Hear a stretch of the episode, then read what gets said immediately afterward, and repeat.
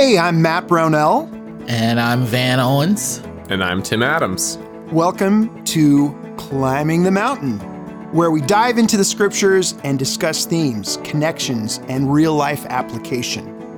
We're kicking off a series here where we're going to examine the Sermon on the Mount and discuss implications for this teaching for Christians today.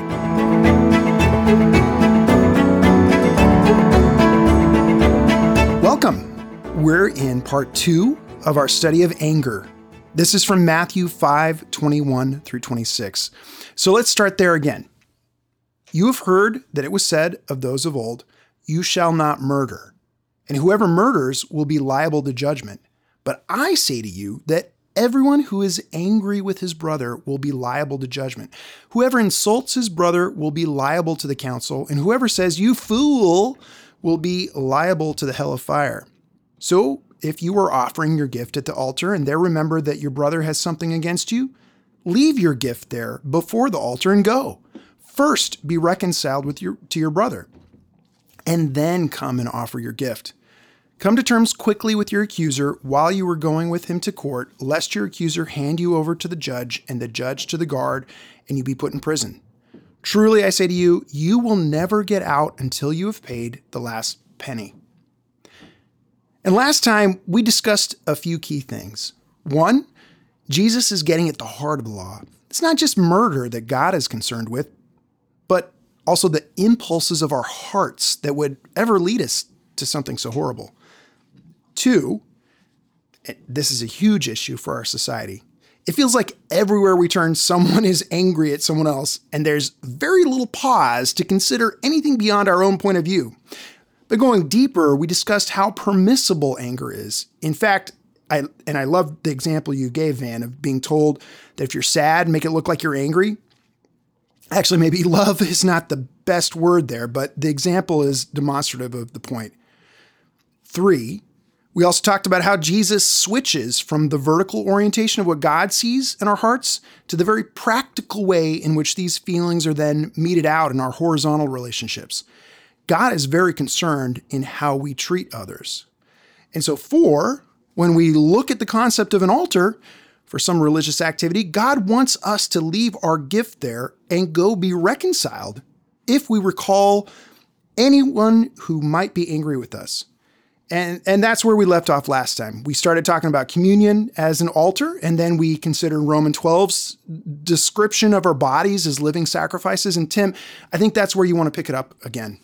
Yeah. So uh, when I, you were talking about that van before of how our bodies are living sacrifices, I was thinking about in Ephesians where Paul says to not even let the sun go down while you're still angry and he talks about not giving the devil a foothold there. And that last part of giving the devil a foothold really ties into what we're saying of how this anger affects us. But when he says, "Well, why why wouldn't you let the sun go down while you're still angry?" I think it connects to what you were saying. If your body is a temple mm-hmm. and your life is a living sacrifice, and Jesus says leave your sacrifice and your gift at the altar if someone has something against you, then Paul's saying you've got to deal with it right there and then. Like this, you're this can't go on in our lives. So it's not like oh, I'm only going up to Jerusalem for, three times a year, and I can be angry for four months of the year, and then mm. I have mm. to deal with it, or that I have to deal with it in every Saturday before I go to church uh, there's a there's a sense where you know I have to deal with this every day and not let these things grow and fester until yeah. they become much more deeply rooted in my mm-hmm. heart. Tim, what you just said reminds me of Ephesians 4. Get rid of all bitterness, rage, and anger, brawling and slander, along with every form of malice. Be kind and compassionate to one another, forgiving each other, just as in Christ God forgave you. At the beginning of that chapter, Paul writes, Be completely humble and gentle, be patient, bearing with one another in love. So, humility, gentleness, and patience are keys to connection with others, keys to loving people, and keys to ridding anger from our hearts. I I like how you said we need to deal with anger right away, Tim. I we can't just let it fester. We we can't give the devil a foothold. And when I was thinking about the concept of altar, I think it grew for me from communion in our bodies to everything we might do, every religious activity. The altar or mizbeach means place of slaughter or sacrifice. The purpose of this place of slaughter or sacrifice was to bring together God and man.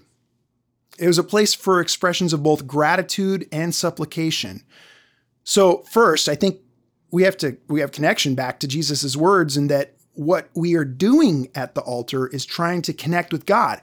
But he he's saying he doesn't want that from us when we've ignored our horizontal relationships.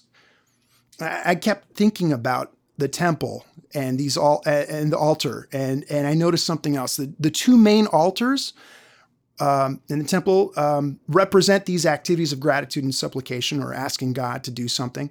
One altar was the altar of burnt offering, and then the other altar was the altar of incense. So I think the first thing to note is what we've been talking about with communion. Jesus' sacrifice on the cross fulfills the entire sacrificial system of atonement, the goal of which is to bring together God and, and mankind. At the cross, we have a feast of grace. However, that's not an altar God wants us to visit when we are treating others contrary to the way God treats us in Christ. And second, this the altar of incense. Today that's for Christians that's our prayers. We see that in places like Revelations 5 8, where our prayers are, are likened to incense going before God's throne. And in Revelation 8 4, we see what God does with this incense of prayer. It prompts him to act powerfully. But here too, we read things like our prayers being hindered because we're not reconciled with others. You see that in 1 Peter 3 and famously in Jesus' teaching on prayer in Matthew 6. But wait, that's not all. In Hebrews 13 15, we're called to continually offer to God a sacrifice of praise, the fruit of lips that openly profess his name. So, sharing your faith is a sacrifice of praise. And the writer continues, and do not forget to do good and to share with others, for with such sacrifices, God is pleased. So, doing good and sharing with others, i.e., giving or hospitality, are sacrifices too. Money is a sacrifice. In Matthew 15 and, and Mark 7, Jesus refers to the gift devoted to God or korban. This word korban is the same word used to describe the entire sacrificial offerings. And Van, you mentioned our bodies, Romans 12, 1 through 2, are to be living sacrifices. Basically, everything we possess is to be laid before God. Even our desires are to be transformed into godly ones. So, like you, Tim, I am cut by the need to be reconciled with others. It's not something that can just be shoved to the side is not really that important. Before before I share my faith, before I give my money, before I do a good deed, before I share something, before I take communion, before I even desire something, basically before I participate in any religious activity, I need to get right with others. Yeah, and I think it might be helpful because that's like a really strong statement, and it's easy to it's easy to hear that and say, yeah, but it's still more important for me to like go to church than it is for me to be right with the people I'm interacting with. Like on a practical practical level, I'm going to have more there's going to be more consequences for me if I am just if I if I leave that place of worship and and instead of like letting something fester. And and so i just when you're saying all that like i'm in total agreement. I just wanted to read i think first john is so helpful for me in this because it just puts it so it literally puts it black and white. Hmm. and there's a few, there's several scriptures here i'll just read a couple verses and first john 2 he says anyone who claims to be in the light but hates a brother and sister is still in the darkness Anyone who loves their brother and sister lives in the light, and there is nothing in them to make them stumble. But anyone who hates a brother or sister is in the darkness and walks around in the darkness. They do not know where they are going because the darkness has blinded them. And I think it's another one in First John 4. It says, We love because he first loved us. Whoever claims to love God yet hates a brother or sister is a liar. For whoever does not love their brother and sister whom they have seen cannot love God whom they have not seen. And he has given us this command anyone who loves God must also love their brother and sister.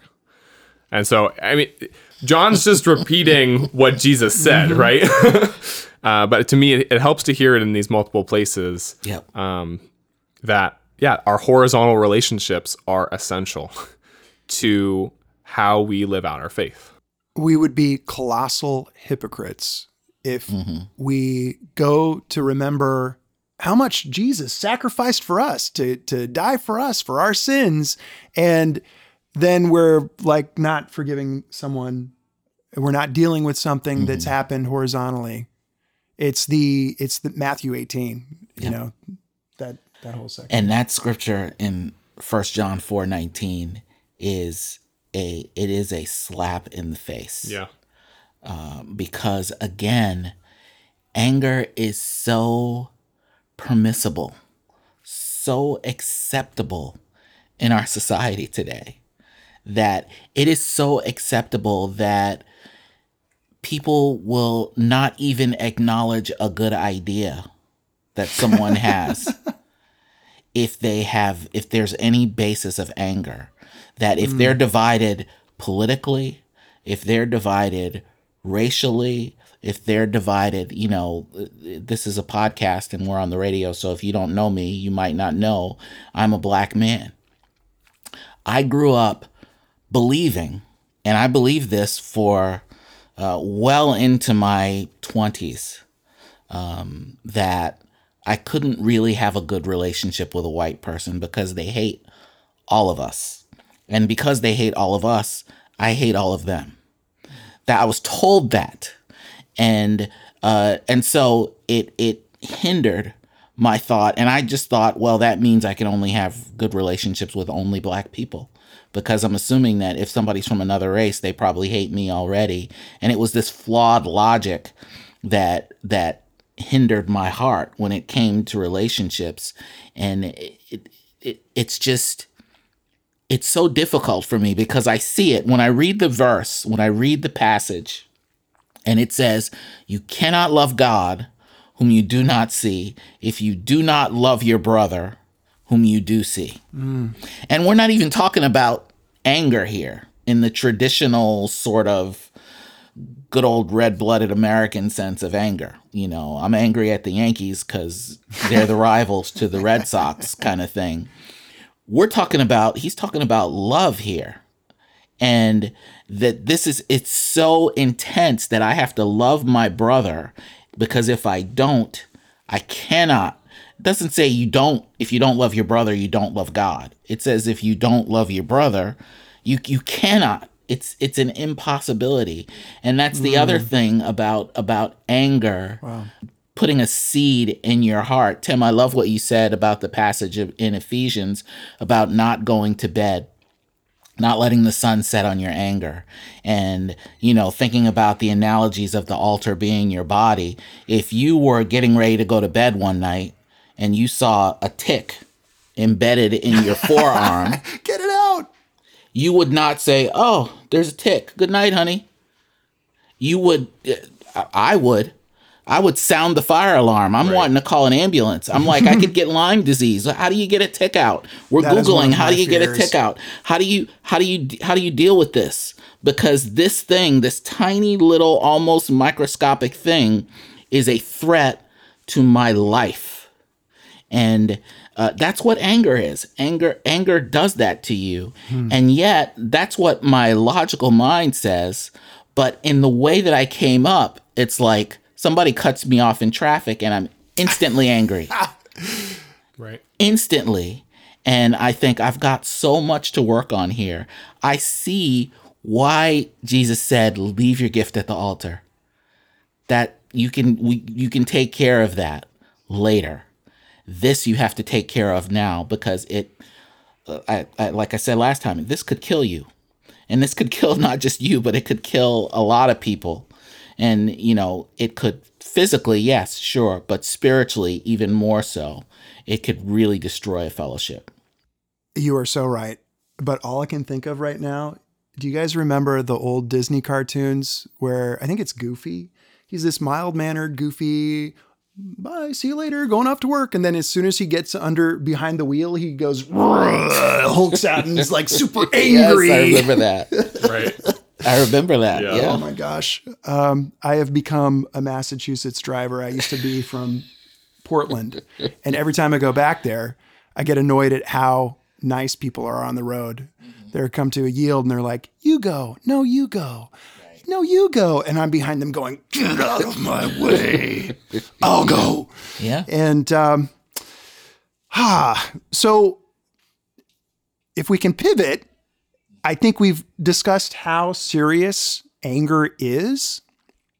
It's really not a laughing matter, and it can lead to these. It's pervasive in our society. It is all around us, and we live in a very polarized time. And social media stokes it up. You know, you you get a feed, and and it it knows what you, you know, and you keep hearing one side of things until you can't possibly think that anything on a different point of view could be right at all. And honestly, none of that really matters anyway. But how can we welcome others? Right? I loved what you said, Tim, using um, First John, um, because it is so true. Uh, God is is totally holy and found a way to welcome us by the sacrifice of Jesus, and we spit on that when we do not show the same mercy to other people. And and I think that it reminds me of the go and learn what this means. I desire mercy, not sacrifice. You know, before we do all our religious stuff, uh, let's let's pay attention to the more weightier things of the law, like justice and mercy. And I think that um, so now, if we could pivot though, because I think we could take this to the other extreme a little bit. Are we held hostage from worship by other people's feelings? And if not, and I, I would hate to do this, should we qualify Jesus' words? I don't, I'm very uh, apprehensive about doing that because I don't want to um, qualify anything that might just seem hard because he said it. Um, but I want, I would want to do it. Are there other passages that of scripture that might shed light on on the heart behind what Jesus is getting at um, as we seek to answer: Are we held hostage from worship, all worship by other people's feelings?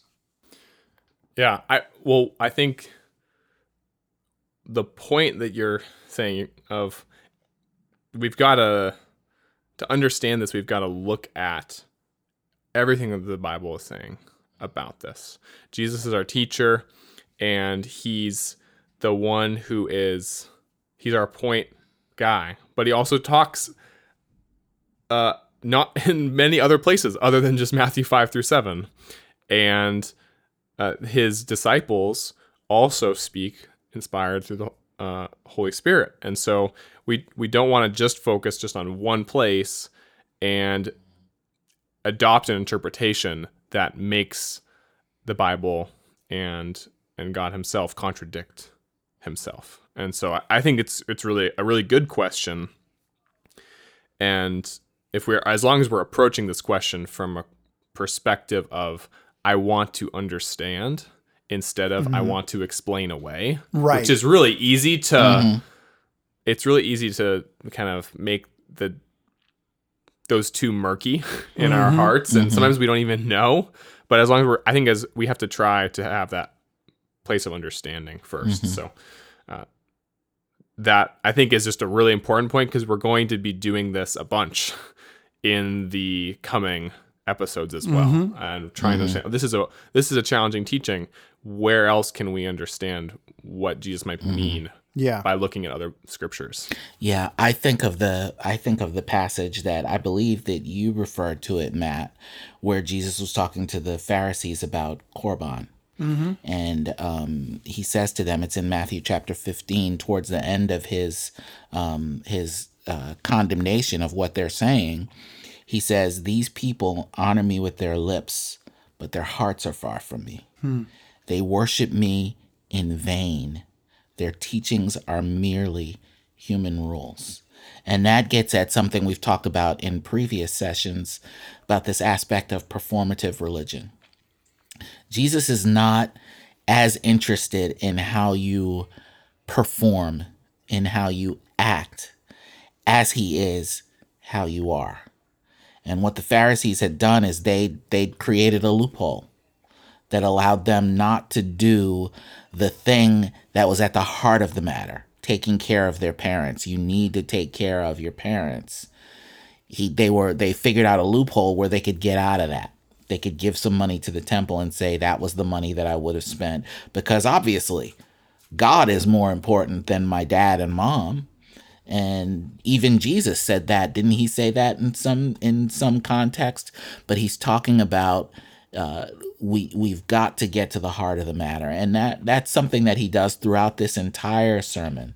He is getting to the heart of the matter. And so in that sense am i held hostage by what somebody else thinks? Well Paul said, and I wish I knew the reference off the top of my head. Did didn't Paul say, "Who's led into sin, and I do not inwardly burn"? Who uh, it, shouldn't I rejoice with those who rejoice? Shouldn't I mourn with those who mourn? We're in this thing together. We're we're a body together. So, am I held hostage by my brother's shortcoming, by my brother's sin?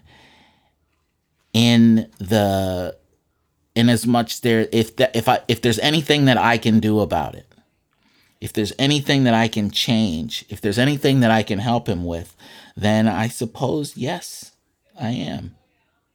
But that's okay because we all are. Well, what about um, uh, what about Jesus then in the last year of his life when all of the Pharisees hated him? hmm Should he have foregone any worship until he went out and tried to get resolved with all of them because they hated him? Yeah, that's that's the first thing that I thought of. Um,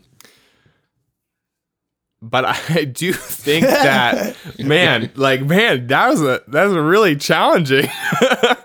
it's so when I a- hear a question like this, the first thing that I think about is how am I individually affected? I don't think about how is the body of Christ affected. I think in terms of I instead of a we. So what you're what you just made me do, Van, is you made me think about how is how is the we affected um, when it, it, it and so if and I think that's where the, if I'm just trying to understand this in order to explain something away, that's where I feel like I'm I'm getting really convicted because I might be just saying, oh, uh, I don't need to reconcile because it in this particular case because I didn't do anything wrong. It doesn't affect me. Um, with that being said, like what you just said, Matt, I I thought of two scriptures, and one is right after what you just quoted, Van. The disciples came to him and asked, "Do you know that the Pharisees were offended when they heard this? When when he said that their teachings were mm-hmm. vain?" And he said, "Every plant that my heavenly Father has not planted will be pulled up by the roots. Leave them; they are blind guides. If the mm. blind lead the blind, both will fall into a pit." And he Jesus kind of reiterates on that in John 17 that the world's going to hate us because it hated him and it's that's Yeah. brought up in First John 3 so there's it's, it's brought up a lot of pla- in the Sermon on the Mount. In the Sermon on the Mount, you know, right? you'll blessed when those when you're persecuted for righteousness' sake. yeah so if you're persecuted because of righteousness sake someone's angry at you. Yeah. you and so this this isn't uh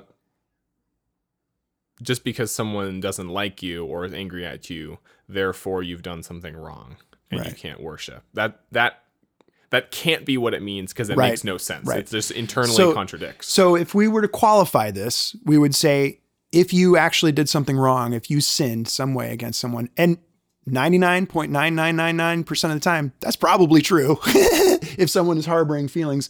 I mean, I could see like public figures like Jesus, or maybe you've got you've preached a fiery sermon one day and a lot of people are like ruffled ruffled a lot of feathers and they might have something against you, but it was the right thing to say. Um, you should probably still have conversations and try to get reconciled with people, but I don't think that should stop you from taking communion. That's how I interpret it. And then the other thing I think of is Romans 12, where it says, if possible, Mm. so far as it depends on you, live peaceably with Yep. all. I was gonna I was gonna bring that same mm-hmm. scripture up if possible. That's a that's a that's a big piece in there.